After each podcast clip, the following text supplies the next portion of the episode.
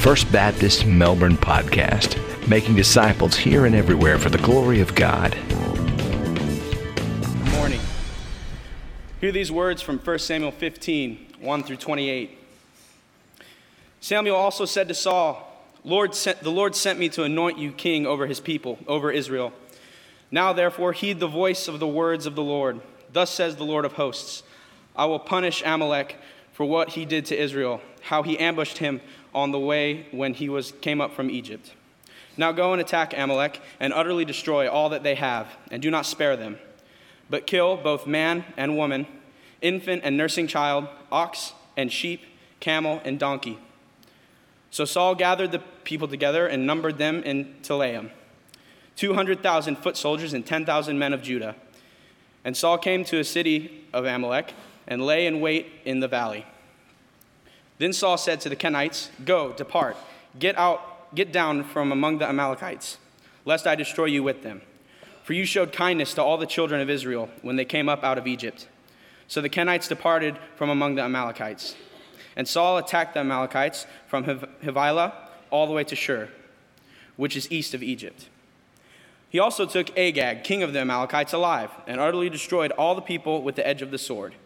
But Saul and the people spared Agag and the best of the sheep, the oxen, the fatlings, the lambs, and all that was good, and were unwilling to utterly destroy them. But everything despised and worthless that they utterly destroyed. Now the word of the Lord came to Samuel, saying, I greatly regret that I have set up Saul as king, for he has turned back from following me, and has not performed my commandments. And it grieved Samuel, and he cried out to the Lord all night. So when Samuel rose early in the morning to meet Saul, it was told Samuel, saying, Saul went to Carmel, and indeed he set up a monument for himself. And he has gone around, passed by, and gone down to Gilgal. Then Samuel went to Saul, and Saul said to him, Blessed are you of the Lord. I have performed the commandment of the Lord. But Samuel said, What then is the bleating of the sheep in my ears, and the lowing of the oxen which I hear? And Saul said, they have brought them from the Amalekites, for the people spread the best of the sheep and the oxen to sacrifice to the Lord your God. And the rest we have utterly destroyed.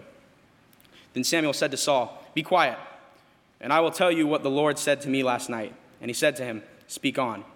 So Samuel said, When you were little in your own eyes, were you not head of the tribes of Israel? And did you not anoint did the Lord not anoint you king over Israel?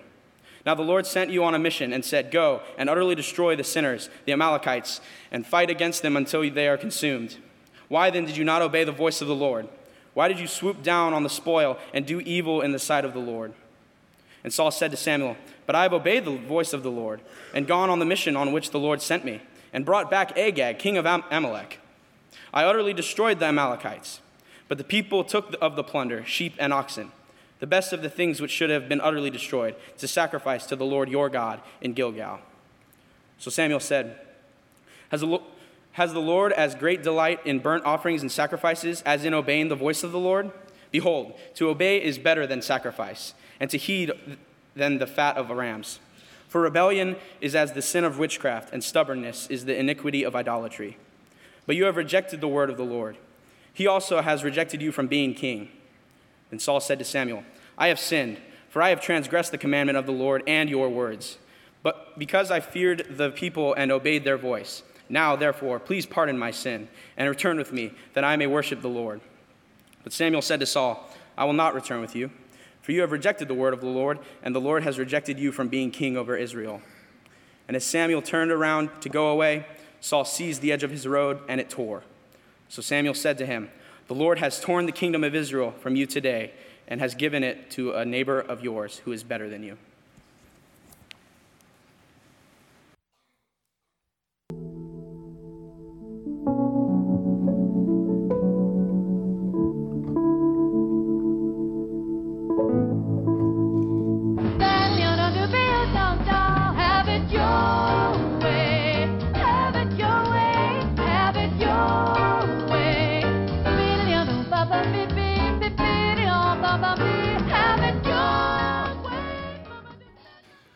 Well, this is our final week in this series, Have It Your Way. And if you have your Bibles today, and I hope you do, you turn with me to 1 Samuel chapter 15, that passage that was just uh, read for us a moment ago. And, uh, you know, I am so proud uh, of each and every one of these uh, graduates. Uh, you know, no matter how many years go by, uh, you always look back on this time, this time in your life of high school graduation, as one of those uh, big, just milestones in, in your life. Um, yesterday, I was down at, at the baseball fields uh, with my boys, and I was wearing this old red t shirt. I think it's the oldest t shirt that is still in my wardrobe uh, because I got it 21 years ago uh, from Palm Bay High School my senior year. And I should probably not still be wearing this t shirt because that thing, that baby is thin. I mean, that, t shirt is a shadow of its former self. Uh, it has been so long since I got it. Again, for me, it's been 21 years uh, since high school graduation. For some in this room, it might have been twice that number of years or even three times that number of years.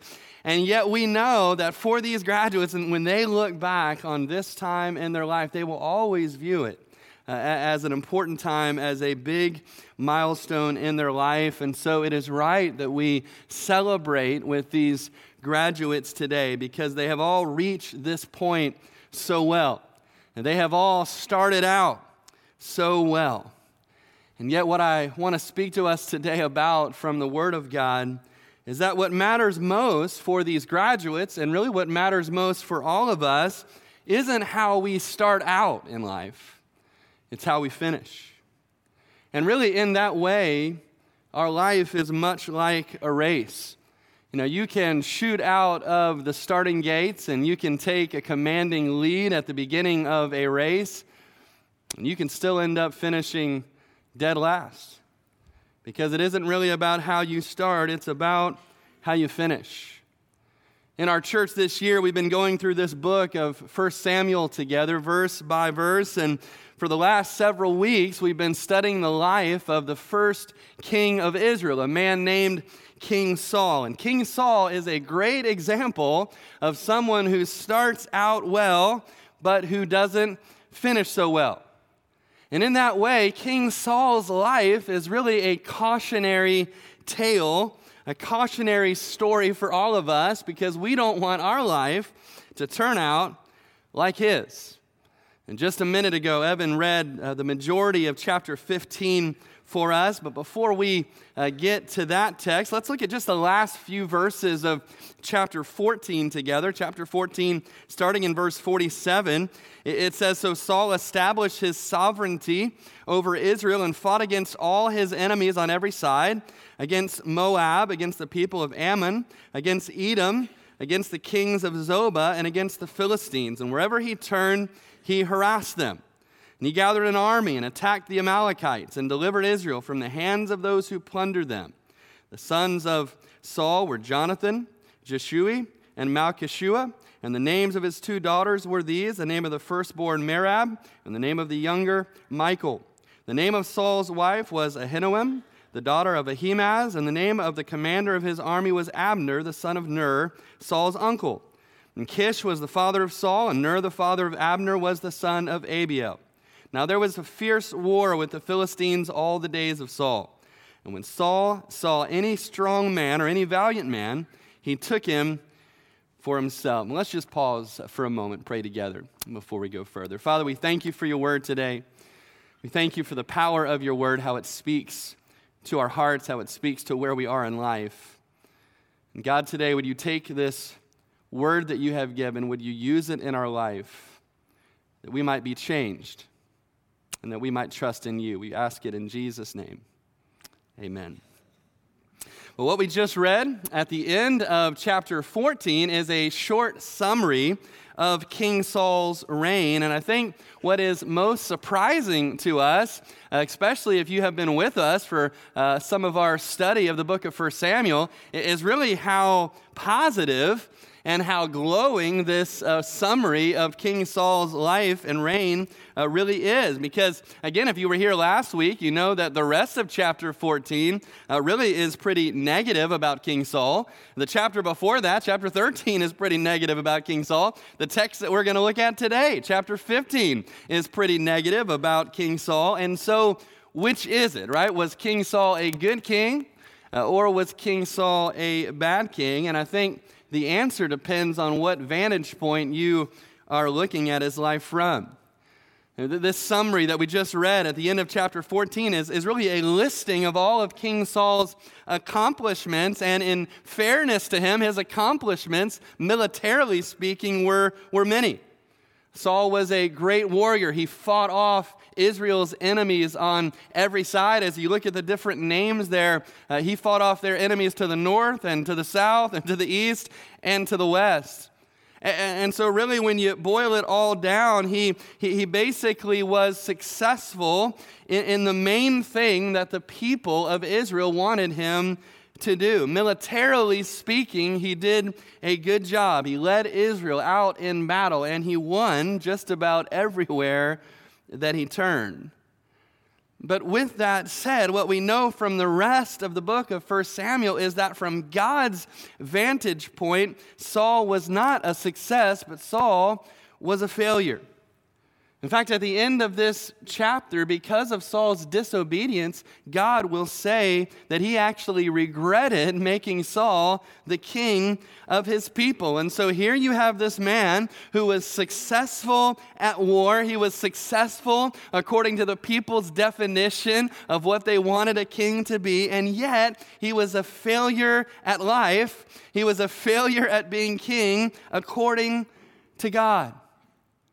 And again, we're talking today about how important it is not just to, to start out well in life, but to finish well in life. And we can learn from King Saul's mistakes so that hopefully, by God's grace, we don't end up like he did. And so, as we walk through this story together, there's several lessons we can learn from King Saul's life. And really, the first one is kind of staring us in the face already, like Saul, our lives will not end well if we define success by the world's standards instead of by God's standard. Our lives will not end well if we define our success by the world's standards instead of God's standards. Again, by the world's standards, according to that standard, Saul was a successful king. Because all the world would look at is how Saul went out and fought those battles, how he went out and won the day, how he protected his people. And yet, in the end, it isn't what the world thought of Saul that really mattered. That's why only a few verses in this book are given to his list of accomplishments. Whereas chapter after chapter after chapter is given to a detailed account of Saul's spiritual failures, because in the end, it isn't what the world thought of him that matters, it's what God says about him that really matters. I, I think the application for our lives today is, is pretty obvious. It's, it's possible. It's possible for these graduates to go out into the world and to be successful in every way that the world would measure success. To, to go on to college, to get a great degree, to, to get a wonderful, high paying job, to, to get married, to have 2.7 kids, right? To, to climb the, the ladder of, of success, to, to do everything that the world says you need to do to be successful, to have a resume at the end of your life that, it, that just sparkles like Saul, to go out in your life and to have victories every direction that you turn, and yet to come to the end of your life and realize that you failed in the only way that really matters. Jesus put it this way What does it profit a man if he gains the whole world and loses his own soul? You know, many times we look at people who seem to be winning at life and we can become convinced that that's really what life is about. But I love how one person put it. He said this The Lord is not looking for winners, but for disciples. He's looking for people who would take up their cross and follow Christ. He's looking for people who will accept his definition of success and understand that his definition of success is really, in the end, the only one that matters. You know, what happened to Saul in chapter 15 really drives that point home. Chapter 15 opens with Samuel coming to Saul and saying this to him Saul, the Lord sent me to anoint you king over his people, over Israel. Now, therefore, heed the voice of the words of the Lord. Samuel was saying, Saul, the Lord is the one who made you king in the first place. And so now you need to heed his voice. You need to listen to what I'm about to tell you, and you need to do it. And here's the basic command on this day that the Lord gave Saul. Verse 2 Thus says the Lord of hosts, I will punish Amalek for what he did to Israel, how he ambushed him on the way when he came up from Egypt. Now go and attack Amalek and utterly destroy all that they have, and do not spare them, but kill both man and woman, infant and nursing child, ox and sheep, camel and donkey. Now, no doubt this is one of the most difficult things to read in Scripture. I'm guessing this is probably not anyone's life verse in this room, right? This, this was probably not written on any graduation cards, right, to, to these graduates uh, this uh, past week or this weekend, because what the Lord is ordering Saul to do here is to go and to wipe out an entire people group, the Amalekites. And this makes us very uncomfortable as modern readers because we read this and we think that this is some type of ethnic cleansing or, or some type of uh, Islamic style jihad. But, but regardless of what we might think about this, according to the Lord, this is His justice, this is His holy vengeance being poured out upon a sinful people. And like it says in verse 2, their sin actually started 300 years before this. Look at what God said 300 years earlier in the book of Deuteronomy, chapter 25. He said, Remember what Amalek did to you on the way as you were coming out of Egypt, how he met you on the way and attacked your rear ranks, all the stragglers at your rear, when you were tired and weary, and he did not fear God. Therefore it shall be when the Lord your God has given you rest from your enemies all around in the land which the Lord your God is giving you to possess as an inheritance, that you will blot out the remembrance of Amalek from under heaven. You shall not forget. And so, right there, 300 years before King Saul, the Lord had announced that because of their sin, that one day he was going to blot out the Amalekites from the earth. And now that day had come. And now God commands Saul to be his instrument to execute his vengeance upon this people, this sentence that he had set upon their lives years and years before. Now, again, we wrestle with that. We wrestle with whether it is right for God to command this, to blot out a whole people like this. But this is where we need to remember a couple of things. And the first thing we need to remember is that the Lord is the one who has made us. That our lives are not our own, but our lives are in His hand. Life and death is in the hands of our Creator. And when we look back earlier in Scripture, we read in Genesis 6, in the first book of the Bible, that there was a time when the Lord looked on the sinfulness of humanity, and it was so sinful that the Lord brought a flood down upon the whole world, and only eight souls were saved Noah and his family who were on the ark. And then we turn to the other end of the Bible, to the book of Revelation, and we read that one day a far worse judgment is going to come on all of those who have rebelled against King Jesus. And so, instead, I think of questioning whether or not the Lord is being fair to the Amalekites here. We need to accept that because we are sinners just like they were, and because the Bible says that the wages of our sin is death, that the Lord will be perfectly just and perfectly fair one day when we receive the same judgment that they did. And the Bible says one day we will receive the same judgment that they did unless we turn in faith to his provision for our sin, the Lord Jesus Christ, and accept the forgiveness that is only found in his name. Now, the language that God uses there in verse 3 of utterly destroying the Amalekites means that this was a different type of war than any other type of war that Saul would be involved with. This was the Lord's battle. And so everything was placed under a ban, both the people and the possessions that were there, in the same way that God did with the city of Jericho under Joshua years before. And so when Saul and his army went to battle against the Amalekites, it was very clear that they were to bring nothing back. That everything belonged to the Lord. Everything was placed under a ban. This was not a battle that was about them getting rich and getting stuff and getting animals. The command of God was very clear. They were to bring nothing back with them, and we'll see how Saul did with that. Now, again, just like he did in life in general, Saul starts out in this battle very well. Verse 4 says he immediately obeyed, he rallied the troops. He shows kindness to this group of people called the Kenites. These were descendants of Moses' father in law named Jethro. And they were living in the same vicinity as the Amalekites. And so he basically warned them and said, Y'all need to get out of Dodge before this goes down. And they listened and they did. And then in verse 7, it says that Saul attacked the Amalekites, that he fought with them over a large, extensive area. So far, so good. But then we come to verses 8 and 9, and we see that Saul did not do exactly as the Lord commanded. It says he also took Agag, king of the Amalekites, alive, and utterly destroyed all the people with the edge of the sword. But Saul and the people spared Agag and the best of the sheep, the oxen, the fatlings, the lambs, all that was good, and were unwilling to utterly destroy them, but everything despised and worthless, that they utterly destroyed.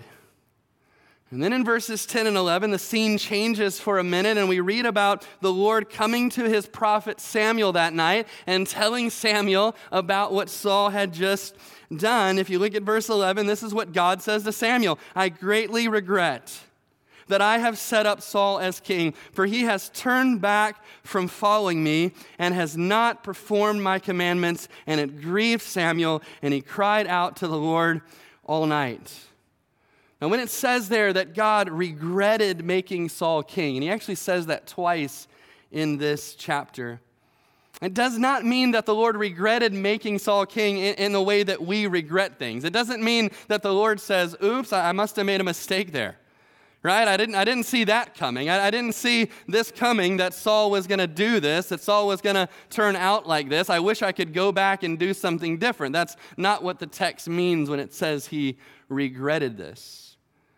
It means that God, even though he knew what would happen, even though he knew exactly how this was going to turn out, still is mourning over how it did turn out. He's still mourning over the disobedience in Saul's heart. He's mourning over the fact that he knows that it isn't just an isolated act of disobedience, but that Saul has turned his heart away from following the Lord. And that would become true even more so in the chapters to come. And it wasn't just the Lord who was upset, Samuel was upset too. It says he cried out to God all night long. And we don't, we're not told why. I think it was probably for a lot of reasons. I think he had grown to love Saul and he was mourning for Saul and what he had become. I think Samuel was upset about Israel and what this might mean for God's people. And I think even on a personal level, Samuel was upset about what this meant for him. That the next day he was going to have to wake up and confront King Saul, the king of God's people, and tell him what God had said to him the night before. Verse 12 says, Early the next morning, Samuel got up and he was on his way to go meet King Saul, and then he learned that King Saul had set up a monument for himself after this battle. You can tell that things are getting worse.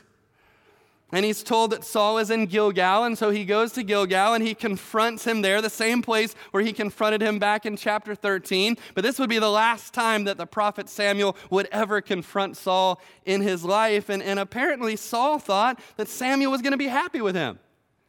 Saul thought that Samuel was going to give him a medal or something because of what he had done and how obedient he had been. And so when Saul turns around and he sees Samuel there, this is what he says to him in verse 13 Blessed are you of the Lord, Samuel. I have performed the commandment of the Lord. And yet, in one of the classic comeback lines in the Bible, Samuel says, Oh, yeah, you've, you've kept the commandment of the Lord. Look in verse 14. What then is the bleating of the sheep in my ears, and the lowing of the oxen, which I hear? In other words, so if you really obeyed the commandment of the Lord, why is there evidences of your disobedience all around me? And that brings us to the second lesson we can learn from King Saul. Like him, we can know that our lives will not end well if we think that we're good with God because we mostly obeyed him. You can tell that's what Saul thinks here. He's good with God because he mostly obeyed God. Look in verse 20. Saul said to Samuel, But I, I have obeyed the voice of the Lord and gone on the mission uh, on which the Lord sent me and brought back Agag, king of Amalek. I have utterly destroyed the Amalekites, but the people took the plunder, the sheep and oxen, the best of the things which should have been utterly destroyed to sacrifice to the Lord your God in Gilgal. And so he, he says, Look, yes, I, I kept a few of the animals, but only to sacrifice to the Lord. Really, it was the people that did it. We'll come back to that in a minute. But, but he said, I, I went on the mission. I mean, basically, I did what God said. I mean, Samuel, isn't that enough? of course, it wasn't enough. It wasn't even close. And yet, I'm afraid that the way that Saul thought about obeying God is the way that many of us, even in the church today, think about obeying God also. We think that, that 90% obedience is enough. That, if we're obedient to God in 90% of the areas of our life, then, then, then we're, we're fine with that. We're totally at, at peace with that because, you know, we're going to church and, and we're staying out of trouble for the most part. And so, you know, I mean, what, what, what if we're sleeping around with our boyfriend or our girlfriend a little bit? I mean, what's, what's the big deal with that? Or, what if we're cheating on our spouse? Or what if, well, you know, what's the big deal if I'm stealing a little bit from my employer here and there? I mean, what if maybe God has called me to do something, to go to the mission field or to do something else with my life, and I'm, I'm just kind of ignoring Him on that, but, but I'm obeying God in the rest of the areas of my life. I'm, I'm obeying God in like 90% of the boxes. Isn't that enough? And yet, what Samuel says to Saul so clearly here is that 90% obedience is not enough. Partial obedience is disobedience. If we do part of what God tells us to do, but we don't do the rest, just means that we didn't do what God told us to do. If we are obeying God in some areas of our life, it doesn't take away from the fact that we're not obeying God in other areas of our life. And so, church, we cannot believe the lie that mostly obeying God makes us good with God. It, it doesn't. We have to do better than mostly obeying God. And as we'll talk about more later on, that starts with trusting the only one who did do better than that the only one who did obey God 100% of the time.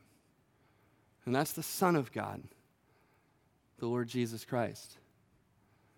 There's a third way that we can ensure that our lives won't end well, and that's if we do like Saul did, if we make excuses and blame everyone but ourselves for our disobedience. That's that's what Saul does here. And we've seen Saul do this before. Back in chapter 13, after he offered that sacrifice that as king he had no business offering, when Samuel comes and confronts him, he blames Samuel for being late. He blames the people for running away. He blames everybody but himself for his own sin. And that's what he does here as well. Look in verse 15. This is after Samuel says, Well, what about these animals that I hear everywhere? Don't, aren't they evidences of your disobedience? This is what Saul said. Well, they, the people, have brought them from the Amalekites, for the people spared the best of the sheep and the oxen to sacrifice to the Lord your God, and the rest we have utterly destroyed. So here is Saul, and he's kind of blame shifting again, right? He's saying, It wasn't, wasn't me, Sam, it wasn't me, it was the people that they did it.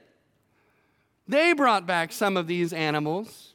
And Samuel, they only did it because they wanted to sacrifice them to the Lord your God, right? This is really about you. It's really about God. It's about sacrifices. This is what we're doing. And it was the people who did it anyway. And Samuel's not going to let Saul get away with these excuses, but he tries. Sometimes we try too, I think. Sometimes we make excuses for our sin. You know, we blame other people. It, it, was my parents' fault. It was, it was my upbringing. It's, it's my temperament. It's my kids. It's, it's because of my wife. It's because of my husband. It's because of my job. It's because of the stress I'm under. It's because uh, I ate some bad fish. It's because of my financial situation, right? I mean, we, we come up with excuses too. But the problem is, as long as we're coming up with excuses, we're ignoring the real problem. Because the real problem is not out there somewhere, the real problem is in here. The real problem is in our heart. And if we don't admit that, then it'll never be fixed. The first step is to get real about our sin. before God. But if we never do that, then life will not end well for us, just like it didn't end well for King Saul. In verse 16, Samuel had heard just about enough of Saul's jabbering, and so he says this to him. He says, Be quiet. Stop talking. I will tell you what the Lord said to me last night. And Saul said to him, Speak on. And then Samuel reminded him about back when Saul was little in his own eyes, before he started building monuments to himself after victories. And then he reminded him about the clear commandment that God had given to him to utterly destroy the Amalekites. And then he says this in verse 19 Why then did you not obey the voice of the Lord? Why did you swoop down on the spoil and do evil in the sight of God?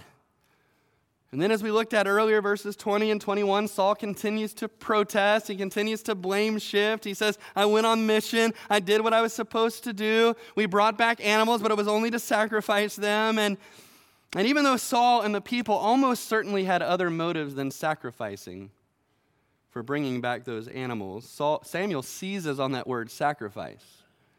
And he gives us one of the most memorable statements from a prophet in the Old Testament. Look at it in verse 22. Samuel said, Has the Lord as great delight in burnt offerings and sacrifices as in obeying the voice of the Lord? Behold, to obey is better than sacrifice, and to heed than the fat of rams. In other words, Samuel was saying, Saul, what do you think makes God happier? What, what do you think brings God more delight? Do you think it brings God more delight for you to put an animal on the altar and sacrifice that animal to the Lord? Or do you think it brings more delight to the heart of God when you do what God says? And he was basically saying to him, Saul, don't think for a nanosecond that you can do something like make a sacrifice and it will make up for the fact that you have disobeyed God. But Saul thought that's how it worked. And sometimes we do too. And this is another lesson we need to learn from Saul's life because, like him, our lives will not end well if we think we can make up for the wrong things that we have done by doing some good things for God.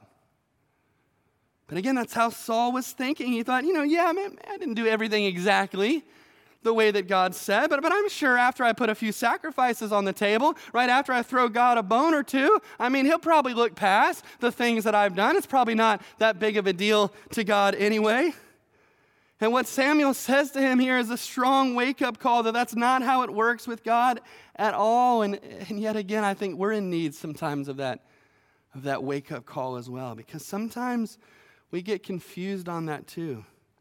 We think that if we do certain religious things, that it makes up for us living a life of disobedience before God. I, you know, I, have talked with some Catholics sometime who, who, who speak almost as if, you know, I can live any way that I want to during the week, but as long as I go to Mass on the weekend, as long as I occasionally go to confession and I tell the priest the things that I did wrong, well, then I have kind of a license to go out and live any way I want to for the next week. Unless you think I'm picking on Catholics, it's the same with many of us as evangelicals as well. We think that, well, you know, I go to church and I'm in a small group and I listen to Chris Tomlin on the radio in my car, and so I'm pretty much a good person. And so that gives me a license. It gives me like a credit card to, to kind, of, kind of do whatever I want, but that's not what this passage says. Passage says God cares far more about a heart of obedience than he does about our religious actions. He doesn't just want to see us doing religious things on Sunday, He wants to see us living out a faithful, obedient life from Monday to Saturday.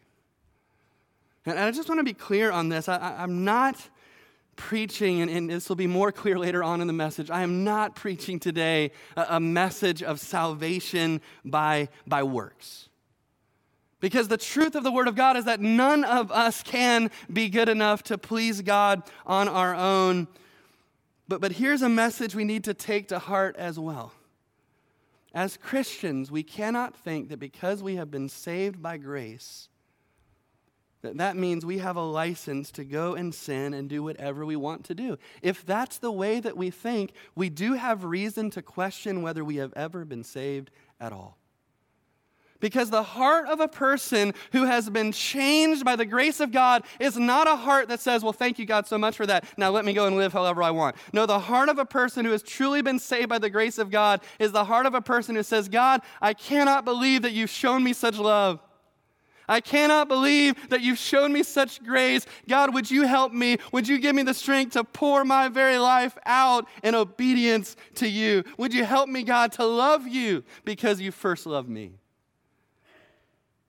That's the heart of someone who's been changed by the grace of God. And you know what? God sees through all of our pretension.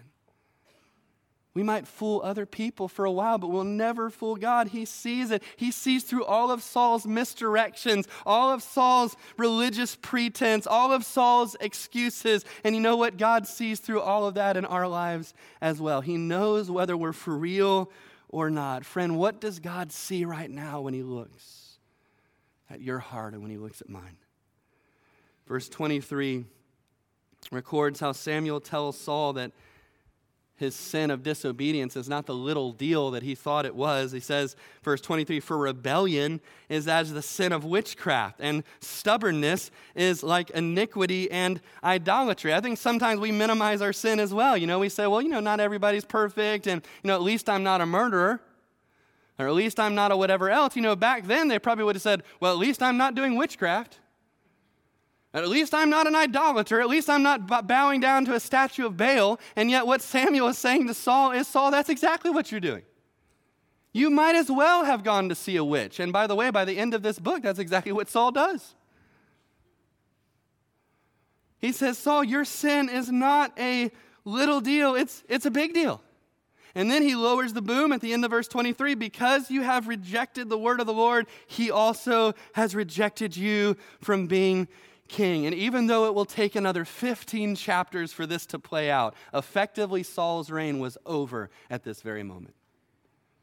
Because the word had been spoken. He had rejected the Lord, and the Lord had now rejected him. And he said, I'm going to give the kingdom to someone who is better than you. And the rest of the book of Samuel is about meeting who that person is and seeing them come to reign. Now, after hearing that, after hearing these very hard words from the prophet Samuel. D- does Saul repent? Right? This is his opportunity. Does he, does he repent? Does he hear these words and, and truly repent before God? And sadly, the answer is no. That's the fifth and final lesson we can learn from the tragedy of Saul's life. Our lives will not end well if we never genuinely repent of our sin and follow God. Now, now why do I say Saul didn't genuinely repent? Well, if you look at verse 24, he does say some of the right words. Saul said to Samuel, I have sinned. I, I have transgressed the commandment of the Lord in your words because I feared the people, because I obeyed their voice. And so, again, he says some of the right words. He admits that he sinned, he admits that he transgressed. And, and yet, as you read on in this passage, you can tell that Saul's repentance was a sham. Look in verse 25. It says, Now therefore, Samuel, please pardon my sin and return with me that I may go and worship the Lord. And it just all seems so easy, doesn't it? He wants Samuel to just kind of wave a magic wand or something and make it go away that he ever did this. He says, just, just come back with me right now. Let's have a worship service with the rest of all the people. They can think everything's okay. Let's just kind of, you know, smooth this deal over. Yeah, I've sinned, but, but you know, let's, let's move on with it. And Samuel can see right through that, and he says, No, I'm not going back with you. You rejected the Lord and the Lord has rejected you. And so Saul begins to realize how serious this is. And as Samuel, the prophet of God, turns to walk away, there's a very vivid picture here as Saul falls down on the ground and reaches out and takes the corner of Samuel's robe as he's starting to walk away from him. And in that moment, as he reaches for the corner of Samuel's robe, the robe tears. And Samuel turns around and he sees the tear in his robe and he says, Saul, God has torn the kingdom away from you. And what happened with his robe was a parable of what God had just done in Saul's life. He's torn the kingdom from you, and he will give it to a neighbor of yours who is better than you. Look at what happens next, verse 29. And also the strength of Israel, this is what Samuel says, will not lie nor relent, for he is not a man that he should relent. Then he said, I have sinned, yet honor me now, please before the elders of my people, before Israel, and return with me, that I may worship the Lord your God. So Samuel turned back after Saul, and, and Saul worshiped the Lord. Verse 30 really reveals what was most important in Saul's heart, doesn't it? What was most important in Saul's heart was not being right with God. What was most important in Saul's heart was the people thinking a lot about Saul. In fact, here is the truth Saul was more concerned about saving face than seeking the Lord. Saul was more concerned about saving face than seeking the Lord. And you know, when you are ready to genuinely repent and turn to the Lord, you really don't care what other people think about you. It really doesn't matter what position you're in. It really doesn't matter whether people's perception of you goes up or down. What you care about, in fact, the only thing you care about in that moment is being right with the God who made you. And that's how you can know if your repentance is genuine or whether your repentance, like Saul, is just a sham. Jesus taught us that those who mourn, those who truly mourn over the ugliness of their sin, they will be comforted by the Lord. See how this part of the story ends. Verse 32, it says So Samuel said, Bring Agag, king of the Amalekites, here to me. So Agag came to him cautiously, and Agag said, Surely the bitterness of death is past, right? Samuel, can't we just let bygones be bygones here? Right? Hadn't there been enough death and bloodshed today? Verse 33 Samuel said, As your sword has made women childless, so shall your mother be childless among women. And Samuel hacked Agag in pieces before the Lord in Gilgal. And then Samuel went to Ramah, and Saul went up to his house at Gibeah of Saul. And Samuel went no more to see Saul until the day of his death. Nevertheless, Samuel mourned for Saul, and the Lord regretted that he had made Saul king over Israel. You know, if this Bible story were a movie, it would certainly not be rated G, would it? Here we have Samuel, this old man, this old prophet of God, who's probably not killed a man in his whole life. And yet, in this story, even in his old age, he is willing to do what Saul was not willing to do to be obedient to God. And then the sadness of this final verse, we read that even though Saul and Samuel only lived 10 miles apart, Samuel never went to see Saul for the rest of his life. He mourned over him because he loved him, but he knew it wouldn't do any good. He knew that Saul had no heart desire to obey the word of the Lord, and so why should he bring the word of the Lord to him? This king who started out well, but whose life ended in spiritual tragedy. Thankfully for us, though, Saul's failures would not stop the Lord's plan from saving us. And so, after this story in chapter 16, which we'll pick up with several weeks from now after Father's Day, God had one more mission for Samuel to go to a man's house named Jesse and to find his youngest son who is out in the field watching over the sheep and to anoint him with oil as the next king of Israel. This man who was better than King Saul. And King David was better than King Saul. But he was still just a part of the plan because one day, many, many centuries later, God would send someone who was infinitely better than King David.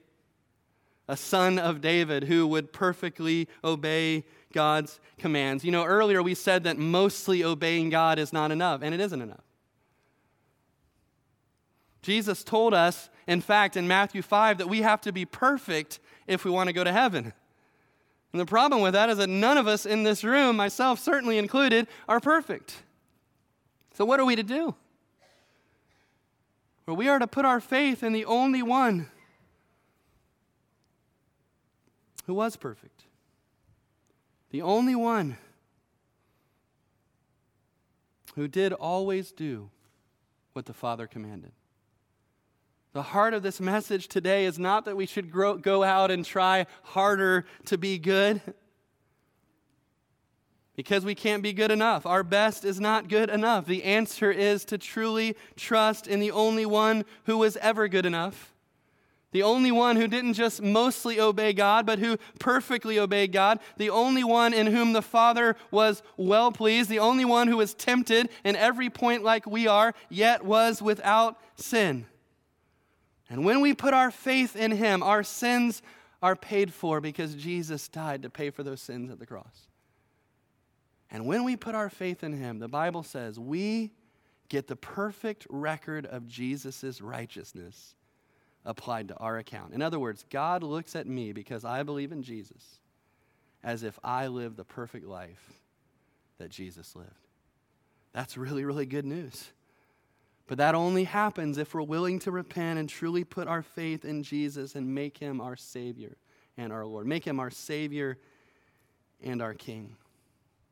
You know, one of the striking images that we talked about a moment ago from this story is when Samuel turns to go away from King Saul, and Saul reaches out his hand and he takes a hold of that corner of Samuel's robe and it tears. And in the tearing of that robe, it really was a picture of kind of the failure of King Saul. That the kingdom was, was torn away from him. But you know, it's, it's kind of ironic. In order for our lives to end well, there, there's a sense in which that same thing has to happen in our lives. Because we start out in life wanting to be the king of our own kingdom. And so there's a sense in which, in order for our lives to end well, the kingdom has to be torn away from us. For Saul, the kingdom was torn away from him and it was given to David. For us, the kingdom has to be torn away from us and given to the Son of David, Jesus Christ. We have to be willing to get off of the throne of our life and to let Jesus Christ, the King of Kings, sit there. That's the only way that our lives will end well. And so here's just a final question that I want you to think about. How would you, what would you put in this blank? Right now, blank is the king of my life. Honestly, today, would you put your own name there? Right now, my name is the king of my life. I, I call the shots. I'm in charge. I do what I want to do. I make the plans for my future. Or right now, could you honestly say, Jesus is the king of my life? I want to ask you to stand as we sing together. And if you're here today and you say, you know what, right now I don't think I could put the name Jesus there, but I want to be able to put the name Jesus there. I want Jesus to be my King and my Lord and my Savior. I want to move out of the throne today and I want to let Jesus sit there where he belongs. I want to invite you to come and speak with me or speak with one of the other pastors that you see here at the front and say, I want Jesus to be my king. Maybe you need to come and kneel at the altar here because there's an area of disobedience in your life that God is putting his hand on, and he wants you just to pray here. He wants you to not care what anybody thinks of you, but to only be concerned about being right with your God today. And so, in this moment, you're invited to come and pray here. Whatever God leads you to do, you come as we sing together.